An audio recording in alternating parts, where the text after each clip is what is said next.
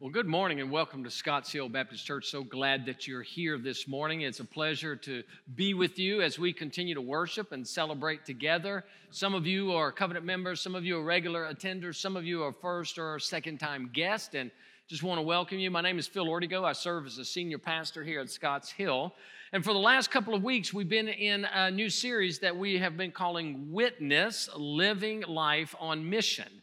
Now, if you have been at Scotts Hill for at least a year or more, do you know that every year we set aside the month of November for missions? It's not just a no shave November month, okay? How many, how many of you are participating in a no shave November, okay? How many of you? Yeah, yeah, a couple of ladies raised their hand. That's okay.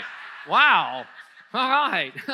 okay. Um, but uh, it's more than that what we do at Scotts Hill in the month of November is we're focusing on missions because one of our core values at Scotts Hill is that we live on mission. Now, um, a couple of weeks ago, I brought out the difference between the thought of being mission minded and being missional in your life. Mission minded says we think about missions, missional says we do missions. And we don't want to be a church that just is mission minded well, we talk about missions, we pray for missionaries, and, and, and we, we support mission um, strategic partnerships. Those are important. But we want to do more than that. We want to be missional, we want to be on mission, and we want to live the mission that Jesus has called us to.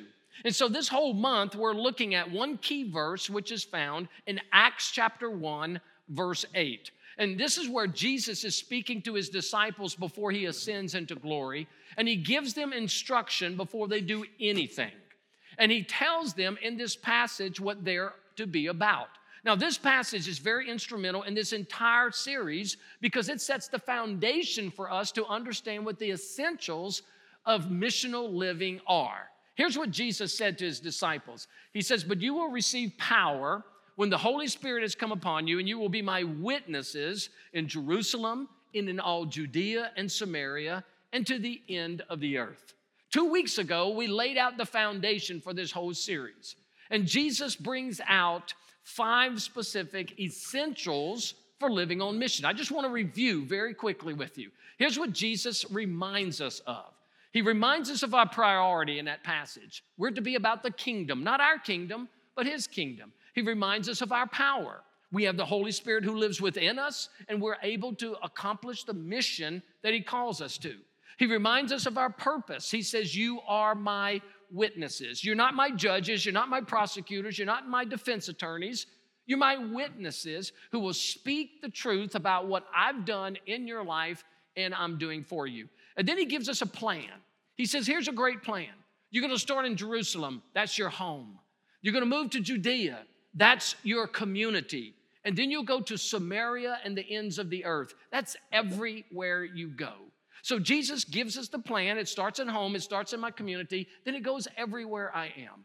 And the last thing he reminds us of is it is personal. You will be my witnesses. Missional living isn't something the church does, okay? Missional living is something every member of the church does. And every single one of us is called to a mission, and that is to honor Christ in all that we do. Now, that was the foundation we looked at two weeks ago. Last week, Josh Hanson, who is our family pastor, took us on the very first part of that plan that we're to live on mission in our homes. We begin in our homes. We start where Jesus tells us to begin in our homes. And Josh pointed three things out to us last week about living in our homes. First, it's a conscious decision. Every one of us must be intentional to live on mission. It begins in our home with husbands and wives and children and grandchildren. All of those things, we make a conscious uh, decision. Secondly, it is Christ driven. It, the, the centerpiece of all that we do is for the glory of Christ. And then, thirdly, it's a commitment daily. Every single day, we must make a commitment to live on mission in our home. Now, that's what we looked at last week. Today, we're going to look at the second part of that plan, and that is this I am to live on mission in my community. I am to make an impact not only in my home, but I'm to make an impact in my community. Now, a lot of people today within the life of the church are saying it's so harder to do today than ever before. It is true that for the last 30 years, our culture has been in a drift away from biblical worldviews. In fact, there are more people in our culture today who do not hold to a biblical worldview than those who do. There are more people in our culture today who do not believe the Bible than those who do. And because we're living in this cultural drift, statistics also tell us about people's involvement in church on a regular basis. I came across these statistics this week. Check this out 48% of Americans consider themselves to be religious and spiritual. Now, when I say religious, that means they belong to a denomination or a local church and they participate weekly. So 48% of Americans say they're religious and they're spiritual, they're living by spiritual principles. However, 27% of Americans consider themselves spiritual but not religious. In other words, they like to think of themselves as being spiritually minded people, but they're never involved in a church, they're never involved in any kind of denomination or worship services. They live apart, disconnected from the local body of Christ. And then there are 18% of Americans who consider themselves neither religious or spiritual. Now, as you look at these stats, you say, well, at least almost the majority of Americans are religious and spiritual, but not true. Of the 48% of these that say they're religious and spiritual, only 20% of them attend a church at any given time. Only 20%.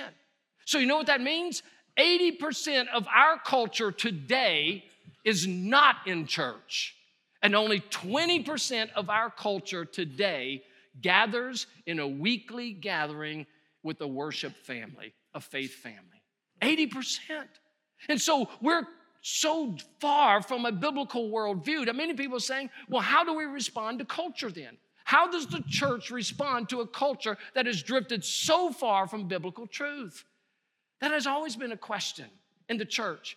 And if you look historically, you will see that there have been five approaches to how we are to be involved with our community or our culture.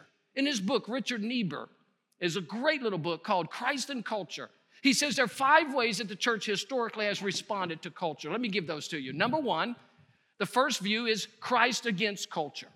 We reject the culture. We pull away from the culture. We go and form a monastery and we have nothing to do with the culture around us. We run from it. We reject it, no questions asked. Secondly, Christ of culture. Christ of culture says, oh, we just embrace the culture. Whatever the culture has, we embrace it, we live it, we receive it, and we follow it wherever it takes us. The third view is this Christ above culture. You recognize that there is a spiritual world and there's a secular world, and the two never meet. I can be spiritual, that's my private life, but I can be secular, that's my public life, and the two need not meet hence where most politicians are. And then there's Christ and culture and paradox. That means this is the view that we take everything in the culture, we accommodate it into the life of the church, and we use it to help grow the church, even though there's a conflict. But then the last one is this Christ transforming culture. It's where we become the salt and the light. When we go into the culture, we're in the mix of people every day of our lives. And what we're doing is we're seeking to use the transformative powers of the gospel to tell people about Jesus. That's where the church is to be. We're not called to pull away from the culture and never have any contact with it. We're not called to embrace the culture and receive it openly. We're not called to accommodate the culture. We're called to transform it. And when Jesus says we are witnesses, as witnesses, we are called to be change agents of our culture. We are to do what Jesus did. And when you look at the life of Jesus through the Gospels, he transformed culture. In fact, in Matthew chapter 4, verses 23 through 25 is what we're going to look at this morning. So if you have your Bibles, turn to the first gospel, Gospel of Matthew, chapter 4, verse 23 to 25. If you don't have a Bible, there's one in the pew, or the pew, the one in the seats in front of you. Some things, you know, take a long time to die. So take that Bible out. It is yours. You're not stealing it. We're giving it to you. You can leave, as Jeff said, a $10,000 donation. We'll be glad to receive that as well. But you take that Bible, that's yours. Turn to Matthew chapter 4. If you don't have a Bible, then just look at the screen or in the listening guides. And in this passage, we find how Jesus transformed culture. And from this, we find four ways that he did it, and four ways that encourage us today of how you and I are to impact the culture around us. Here's what Matthew records. Now, Jesus has just come out of the wilderness. He's just been through the temptation of uh, Satan, has overcome those, and now he's beginning his ministry. And here's what Matthew says And he, Jesus, went throughout all Galilee, teaching in their synagogues and proclaiming the gospel of the kingdom and healing every disease and every affliction among the people. So his fame spread throughout all of Syria, and they brought him all the sick, those afflicted with various diseases and pains, those oppressed by demons, epileptics, and paralytics, and he healed them. And great crowds followed him from Galilee and the Decapolis, and from Jerusalem and Judea, and from beyond the Jordan. Jesus is doing exactly what he told his disciples to do. Now you might be saying, no, wait a minute. It says he went throughout Galilee. Did, aren't we supposed to start in Judea? Well, Judea is the community for Jerusalem. Jesus wasn't from Jerusalem, Jesus was from Nazareth. And so his community is Galilee. In fact, this is what the Holy Land looks like. If you look at the Holy Land in Jesus' day, it's broken up into different sections. You've got Jerusalem, you've got Bethlehem, where Jesus was born, but up here in Galilee is where Jesus lived. And you look at all of his early ministries, where did he begin? He began in his own community. He went to Cana. He went to a wedding feast. His very first miracle was turning water into wine. What does that teach you? Make sure Jesus is at your wedding. So, you know, the, the other thing is he, he healed someone in Cana Later in his ministry, he raised a young person from the dead in Nain. Uh, he, he based his operations of ministry up there in Capernaum, and all the miracles you see in the early days and his teaching and everything was in his own community. So, where did Jesus begin? He began in his own community. So, the question that we have to ask is how do I live on mission in my community? And from this passage, there are four specific principles that Jesus applied to his life. And I think that by relation to that, we apply it to our lives. So, how do we live on mission? Let me give you four principles. It's very practical. This message is just a very practical, simple, straightforward message on how to transform your community. Number one, here's the first one I am to engage with people in my community through relationships. How do I impact? Where do I begin? I begin by engaging with people in my community through relationships. That's what Jesus did. Notice how Matthew begins. He says, and he went throughout all Galilee. Jesus had to do one thing before he started his ministry. You know what he had to do? He had to leave home. He had to leave his comfort zone. He had to leave his place of rest and ease. He had to leave the carpentry shop where he was so accustomed to all of his days being raised and brought up. Jesus left all the safety nets of his home. He went into a, a community that was hostile, that was stale, that was dying. And you know what he did? He built relationships. Jesus is the most relational person you will see in all the Gospels. And he built relationships with people of all kinds of levels of society.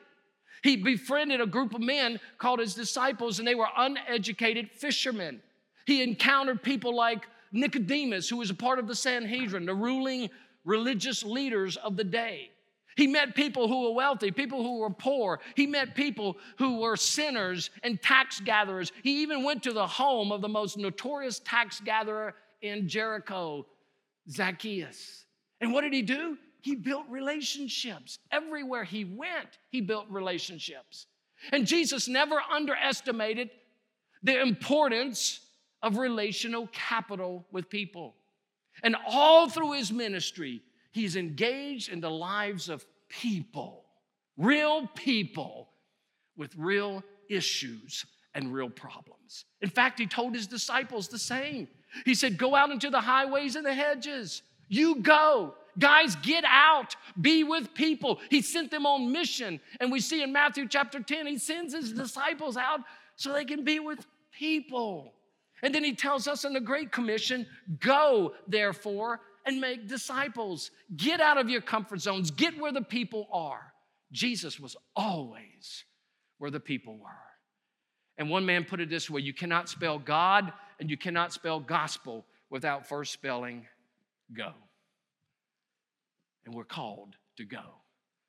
I'm going to tell you the first step for you and me to be able to transform our community is have relationships with people.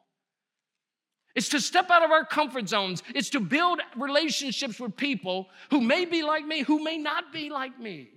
How do you do it? Let me just give you some real simple ways to build relationships with people.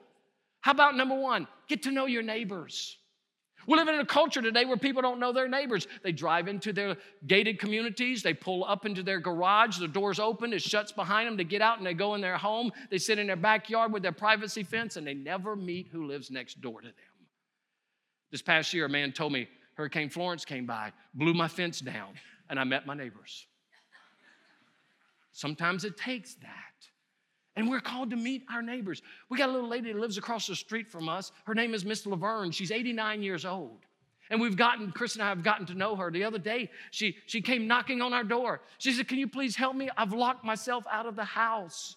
And I said, Miss Laverne, how did you do that? I don't know. I went out the front door, I pulled it, and it locked. She said, Can you help me? And I said, Sure. So I went across the street and I went and looked all in the windows and everything. And there was a big dog laying on the couch. And I was thinking, Man, how am I going to break in this with that, that dog there? So I pulled on everything. It was locked. I walked back across the street. I said, Miss Laverne, did you come out the front door? Yeah, I just pulled it too. And the bottom part was locked. I said, I got it. Walked over there, pulled out my little trusty credit card, and I broke in her house. I thought I still got it. So. now I'm not going to become visiting you, okay? All right. And she said, she was scared. She said, I can't believe the preacher broke in my house so easily. I said, Don't worry about it. I said, You had the deadbolt. Typically, it's not that easy. But it's just getting out to be and meet your neighbor.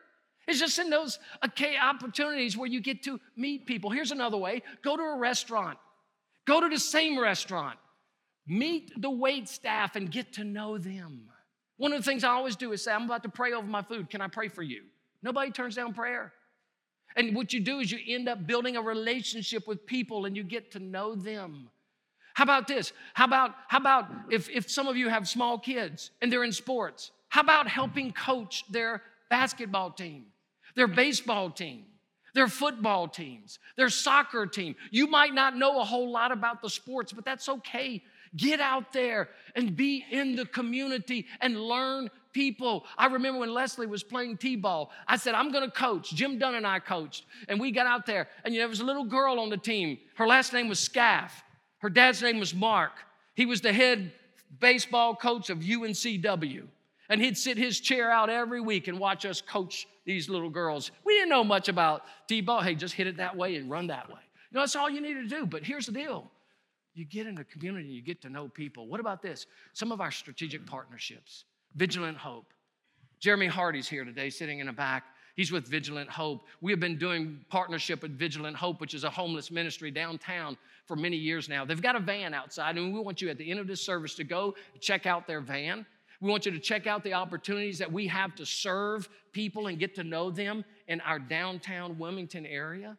And we want you to buy some coffee. They also produce coffee. We use their coffee here at Scotts Hill, Vigilant Hope Coffee. It's great coffee. Go buy some coffee. You'll enjoy it and it'll encourage them.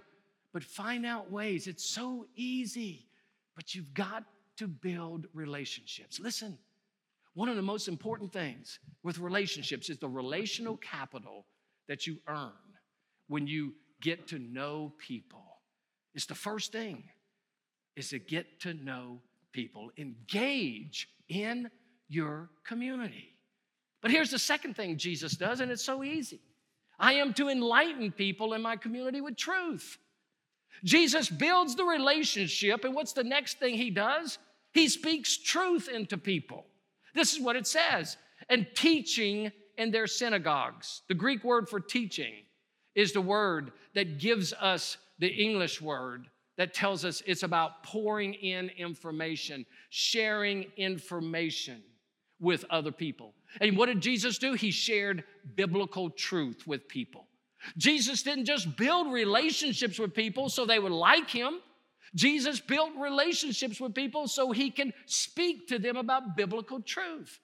And Jesus took every single opportunity every day to speak truth into people's lives. He'd listen to them, he'd hear the cries of their heart, he would know the hurt in their hearts. And Jesus would be able to speak into that because he was sensitive to listen. Of course, he knew the hearts of men and women, unlike you and I do not. But Jesus spoke in very formal ways, the scripture says, and Jesus taught in the temple. But the most common way that Jesus taught was everyday life, as he was just dealing life with people. He's on the Sermon on the Mount on Matthew chapter 5, and in verse 2 it says, And he opened his mouth and he taught them. You want to know the most common response of the people when Jesus taught? They were amazed. They were amazed because he spoke truth to their hearts where they were. How did he know that? Because he knew them and he got to know his community. Here's the thing you and I, in the same way, can have opportunities to look for ways to speak truth into people. This is what I call God truths. I'm not talking about Jesus jukes when you drop things to try to embarrass people. I'm talking about a God truth. And a God truth is when you're talking with somebody and you're hearing their hearts and you're listening to them, and it gives you an opportunity to speak spiritual truth into their lives. What we need to understand is that we're living in a culture where people are void of spiritual truth. And if you listen to a person long enough, you will hear the cries of their hearts and you can know how to speak. Here's where I would encourage you to begin. This is where I recommend us beginning to learn how to speak truth to people in our culture. First of all, make a commitment to wake up every morning and ask the Holy Spirit to make you sensitive to the conversations that you will be involved in that day. Every one of us have countless conversations, and most of us pay no attention to them. But when we ask the Holy Spirit to make us sensitive to that, every conversation becomes an opportunity to speak truth. And when I'm listening to the Holy Spirit and I hear a person say something, I can speak truth to that and encourage them. Here's the second thing I would do find out ways where you can weave scripture into your conversations. I'm not talking about scripture in a way that condemns people, but encourages people. You know, a person says, What a beautiful day it is. Oh, it's so beautiful. You know, the Word of God says that the heavens declare the glory of God. What you're seeing is God's glory all around you today. Isn't that wonderful? And you go on your way. And you know, when you speak truth to people, it's being salt. And you know, one thing that salt does? It makes people thirsty and they want to hear more. And there's an opportunity to constantly seek to enlighten people we know with truth. And I would say this you can practice on one another at home. This is a great thing. This week, here's what I encourage you to do. As you're with your spouse or with your children or, or, or with your roommates, whatever you are, every time people talking, listen to them and try to figure out ways that you can intertwine truth into the conversations. I was reading about this older man who had a Dollar General store or something like that. He had a general store. And uh, he was known by all of his customers and the people that every time people spoke to him, he came back with the biblical truth. And they were amazed. A little girl came in his store one day and she said, Can I have that candy? He said, Oh, yes, taste and see that the Lord is good. And he'd give her the candy. Lady came in to buy some spices. He says, You are the salt of the earth. And he'd give her some salt. This one very wealthy lady who recently moved into the community, not many people knew, she walked in and she declared, Hey, I want you to know I'm new here. I'm very wealthy. I own a $250,000 racehorse. And I'm here to buy the finest blanket you have for that racehorse. He went to the back and he found the only blanket he had.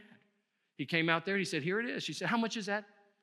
He said, $25. She said, Oh, no, no, no. I want something finer than that. No, 25 won't do. You go back and find something better. He took the same blanket in the back, he folded it opposite, brought it back to her. She said, How much is that one? He said, $50. Oh, no, no, no. That's not good enough. This is a fine racehorse. I need the finest blanket you have. He went back, he rolled the blanket up in a bedroll, brought it back up, and she said, How much is that one? He said, 150. She said, I'll take it. She bought it, walked out. All of the employees are looking at him, say, thinking, What Bible verse are you going to use for this? He looked at him and he said, She was a stranger and I took her in. so, one of the things to do is just finding ways to listen to people. Listen, I guarantee you, if you listen to people, they'll tell you their heart. If you listen to people, they'll tell you their hearts. If you listen to people, you have opportunities to speak truth. That's what Jesus did. Here's the third thing he did that we are to do I am to evangelize people in my community with the gospel. I'm to evangelize them. Now, not only did Jesus build relationships with, people, engaging them, not only did he bring enlightenment and truth to them, but he proclaimed the gospel of the kingdom. What did he do? He brought the good news of the gospel to them. He evangelized them. The word gospel is euangelion. That's the word for evangelization. We are gospeling people when we tell them about Jesus. Listen, it's not enough for you and me just to build relationships with people. It's not enough for you and me just to tell people that God loves them. They've got to hear the whole picture. And the whole picture of the gospel is good news. But you know what the backdrop for the good news is? It's bad news. It's bad news. And we live in a culture today where nobody wants to talk bad news. Nobody wants to say anything that people might take the wrong way. But the gospel is incomplete if you only talk about the good side of it and you don't speak about the reason we need it. Jesus was very clear with the gospel. He made it very clear that we are separated from a holy God and that we need the redeeming work of the Son of God. And all through the pages of Scripture, we find this to be true. And he is proclaiming the gospel of the kingdom. He tells his own disciples, Go into all the world and proclaim the gospel. The good news. What is the good news? God so loved the world that he gave his only begotten Son that whoever believes in him would not perish but have everlasting life. The good news is that Jesus came to live a perfect, sinless life, to die as a sinless sacrifice for you and me. The good news is he rose from the dead and it validated everything he ever said. The good news is he's alive today. But here's the bad news you were dead in your trespasses and sins. You are separated from a holy God. You are at enmity, enemies of the creator of the universe. The soul that sins will die. And there is an eternal separation between those who die in their sin and those who are forgiven of their sin. We're living in a culture today where nobody wants to speak the bad news. But unless you understand the bad news, the good news never makes sense, does it? I was thinking about Noah this past week. Can you imagine the big ark that he built? The floods came. You know what Noah didn't have on the back of that boat when it was floating? Noah didn't have a bumper sticker that said, Smile, God loves you. Did he? Jonah went into Nineveh. And as he's in Nineveh and preaching, you know what he wasn't singing? He wasn't singing, Don't worry, be happy. When Peter was preaching to the crowd in Jerusalem, he didn't say to them, Now you just be you. No, they all preach the same thing repentance. Here's the bad news. Here's the good news. And this is what struck me this week.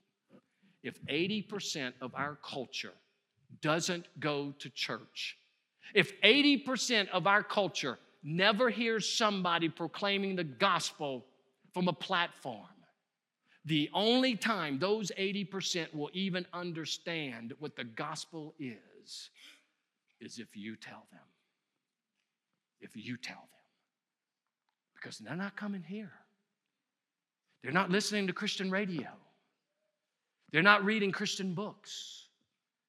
They are waiting for somebody to build a relationship with them, to speak into their lives and tell them the truth of the greatest love of the universe.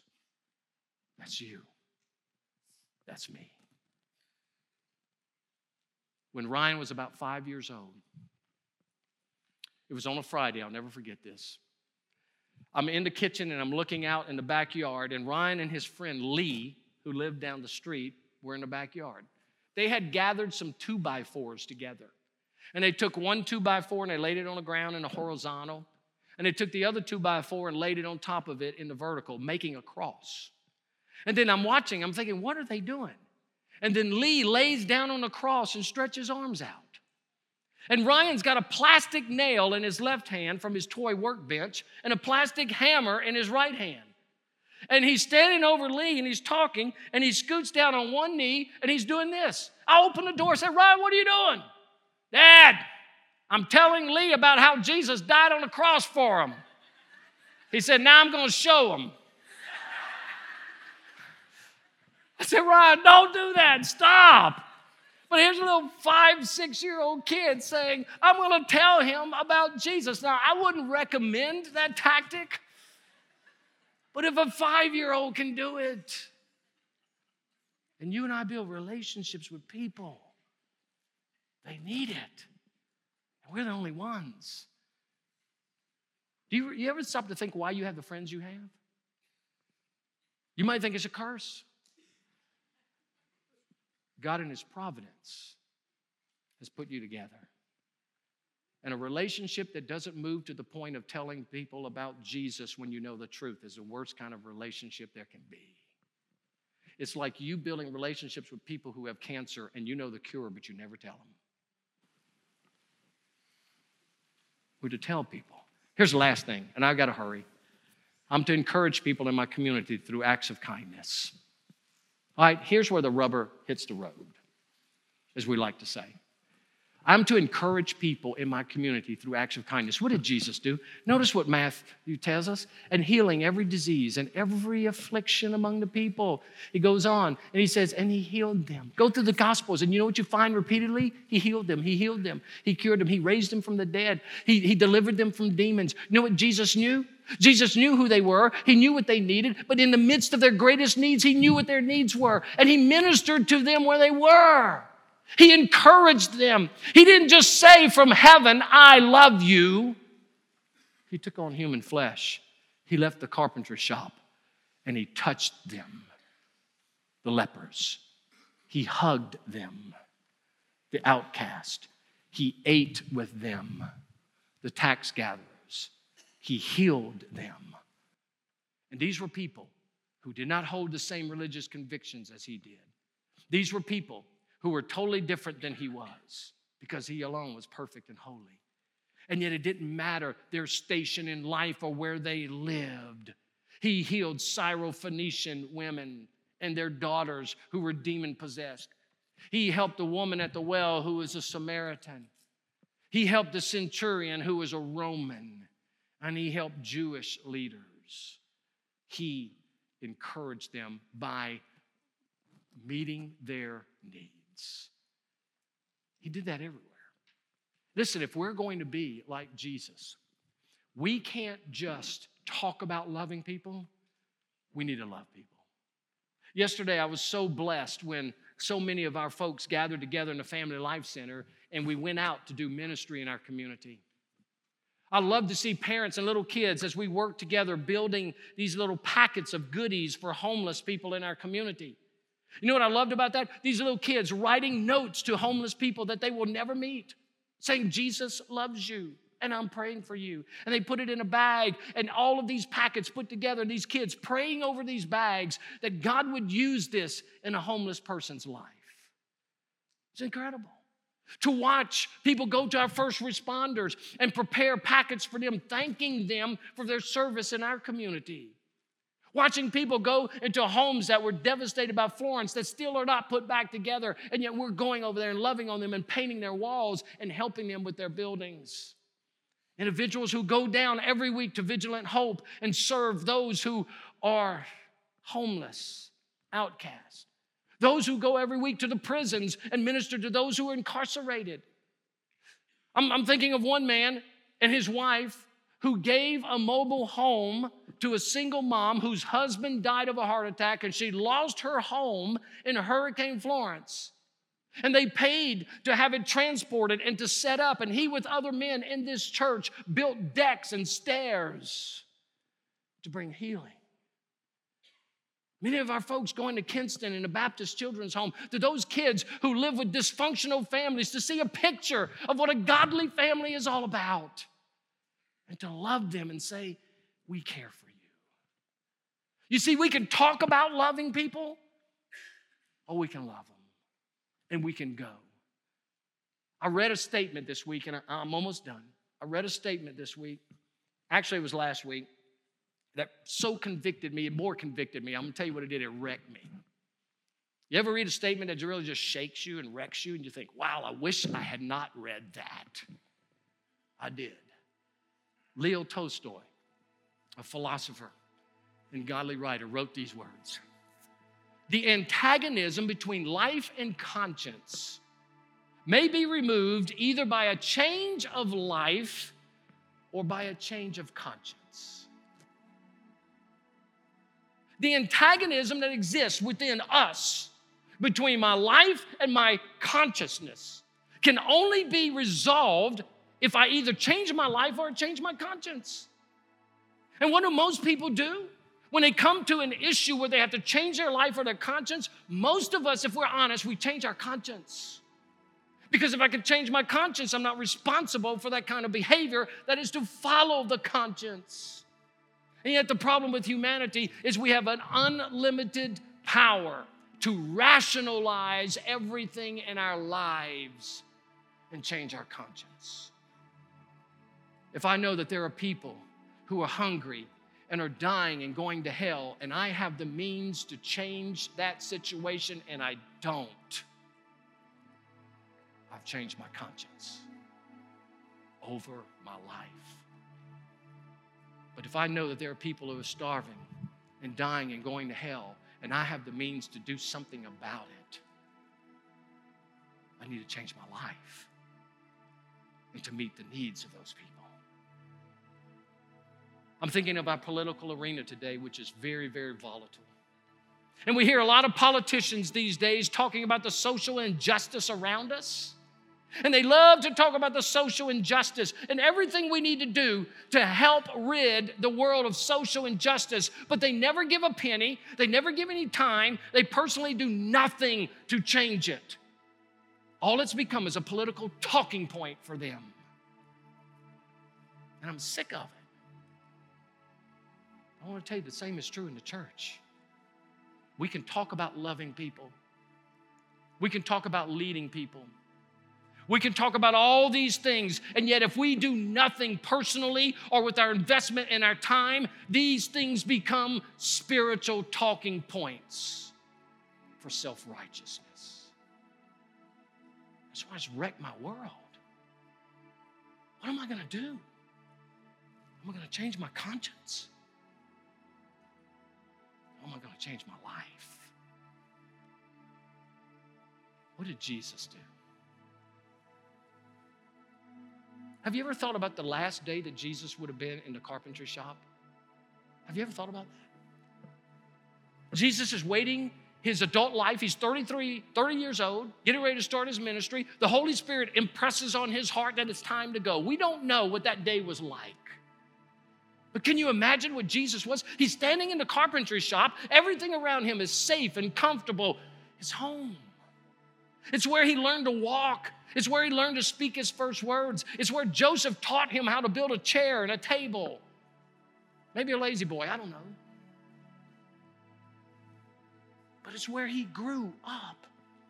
What was the last day like in the carpentry shop for him? I wonder, did he pick up a nail and rub it between his fingers, anticipating the pain of it penetrating his hands and his feet? Did he balance a hammer in his hand and wonder, how would this reverberate in my body as it drives in nine inch spikes? I wonder if he ran his hand over a rough piece of wood and thought, I wonder how deeply those splinters are going to penetrate my raw back.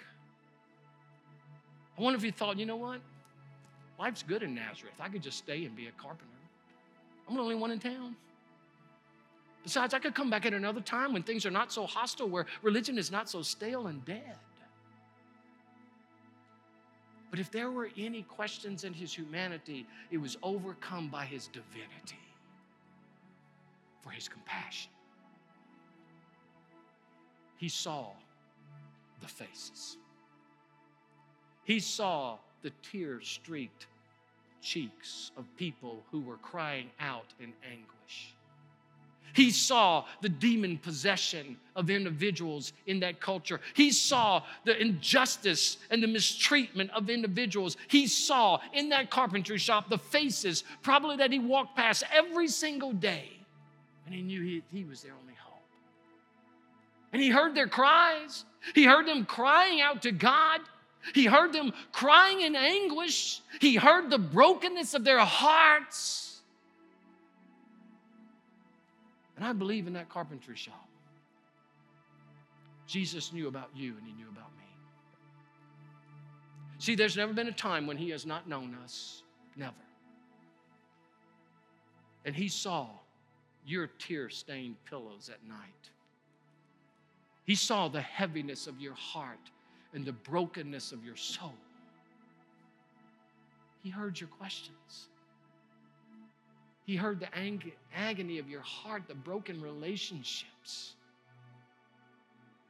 and your loneliness and your lostness. And he left. He left the carpentry shop for you. He left it for me. He took the hammer of his security and he hung it up. He took the nail apron of tranquility and he put it on the peg.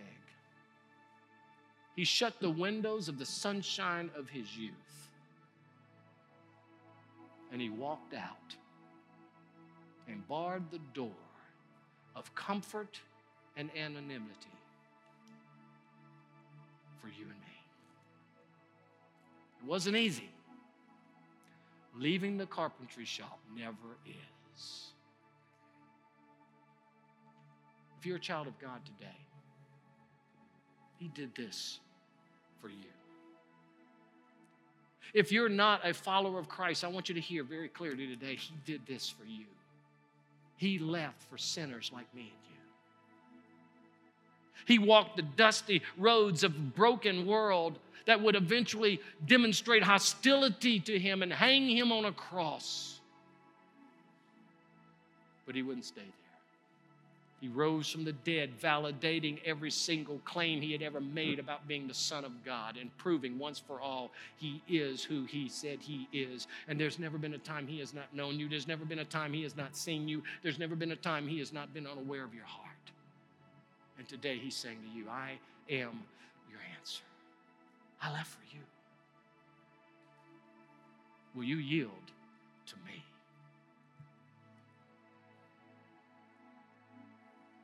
Some of you here this morning, the Holy Spirit's been dealing with your heart about surrendering your life to Christ. And today, Jesus is solidifying that in you and saying, Surrender. No one loves you like I do, no one knows you like I do. I'm the only one who can bring you to where the Father desires you to be in a relationship with Him and in eternity. You can know that today. And believers, He hasn't left us to stay in the comfort zones of our lives. We are to go. Love people. Listen to their hearts and speak truth. See the darkness that they're living in and bring the light of the gospel and bring healing. Ministering to them any way that you can. That this doesn't become a spiritual talking point of our lives, but becomes a transformational point of our community.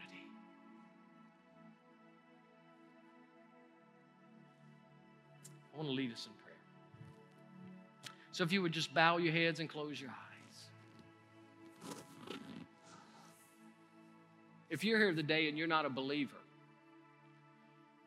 but God has been dealing with you and you're willing to surrender to Christ, I want you to pray this prayer to yourself, not out loud, just pray it to yourself. Say, Dear God, I know I'm a sinner.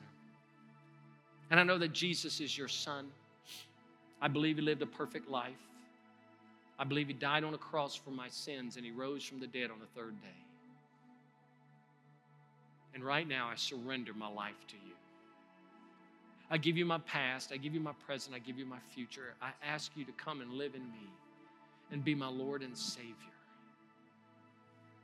Help me to follow you all my days. Thank you for hearing my prayer and for forgiving me of my sins. For every believer, God is calling us to go. Will you go? Will you engage? Will you bring enlightenment? Will you evangelize? Will you encourage? Father, I pray for your body here at Scotts Hill that we would be like Jesus and we would do these things. May we submit ourselves to you fully. And we pray this in Jesus' name.